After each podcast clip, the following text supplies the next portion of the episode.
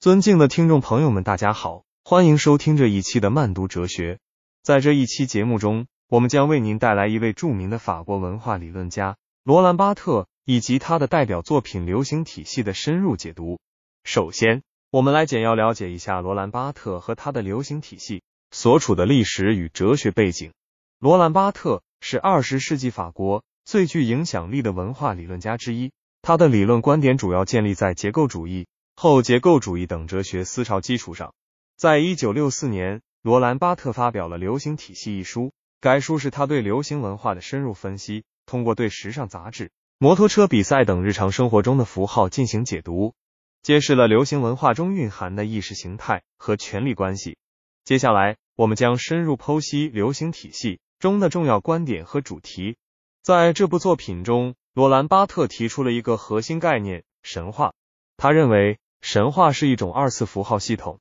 它将现实中的事物赋予了特定的意义，从而达到传递特定意识形态的目的。巴特通过对日常生活中的符号进行解构，揭示了这些符号背后所隐藏的神话，并对其进行了深入的剖析。为了让大家更好的理解巴特的观点，我们来看一个具体的例子。在流行体系中，巴特分析了摩托车比赛这一流行文化现象。他认为。摩托车比赛不仅仅是一场体育竞赛，而是一种神话。它传递了速度、力量、胜利等价值观。通过对摩托车比赛这一符号的解读，巴特揭示了这一现象背后的意识形态和权力关系。在书中，巴特还分析了时尚杂志、广告等其他流行文化现象，进一步阐释了他的神话理论。在现代社会，罗兰·巴特的神话理论对于我们理解流行文化具有重要的参考价值。通过揭示日常生活中符号背后所隐藏的意识形态和权力关系，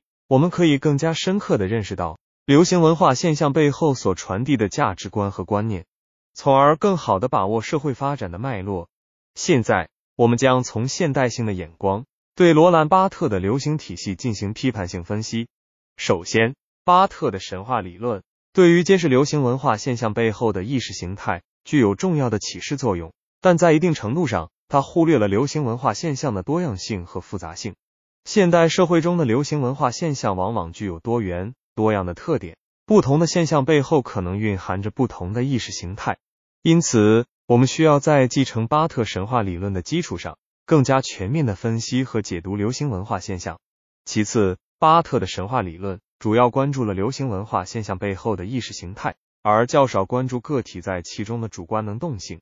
实际上，个体在面对流行文化现象时，不仅仅是被动接受意识形态的传递，而是具有一定的主观能动性，可以对这些现象进行筛选、解读和重构。因此，在分析流行文化现象时，我们需要关注个体的主观能动性，以期得到更加全面的认识。再者，巴特的神话理论在分析流行文化现象时，强调了符号的结构，但在一定程度上忽略了符号的生产过程。在现代社会，符号的生产往往与经济、政治等多种因素紧密相关。因此，在分析流行文化现象时，我们还需要关注符号的生产过程，以期获得更加全面的认识。总之，罗兰巴特的流行体系为我们提供了一个独特的视角，以解读日常生活中的流行文化现象。虽然在现代性的眼光下，巴特的神话理论存在一定的局限性，但它依然具有重要的参考价值。通过对巴特的神话理论进行批判性分析，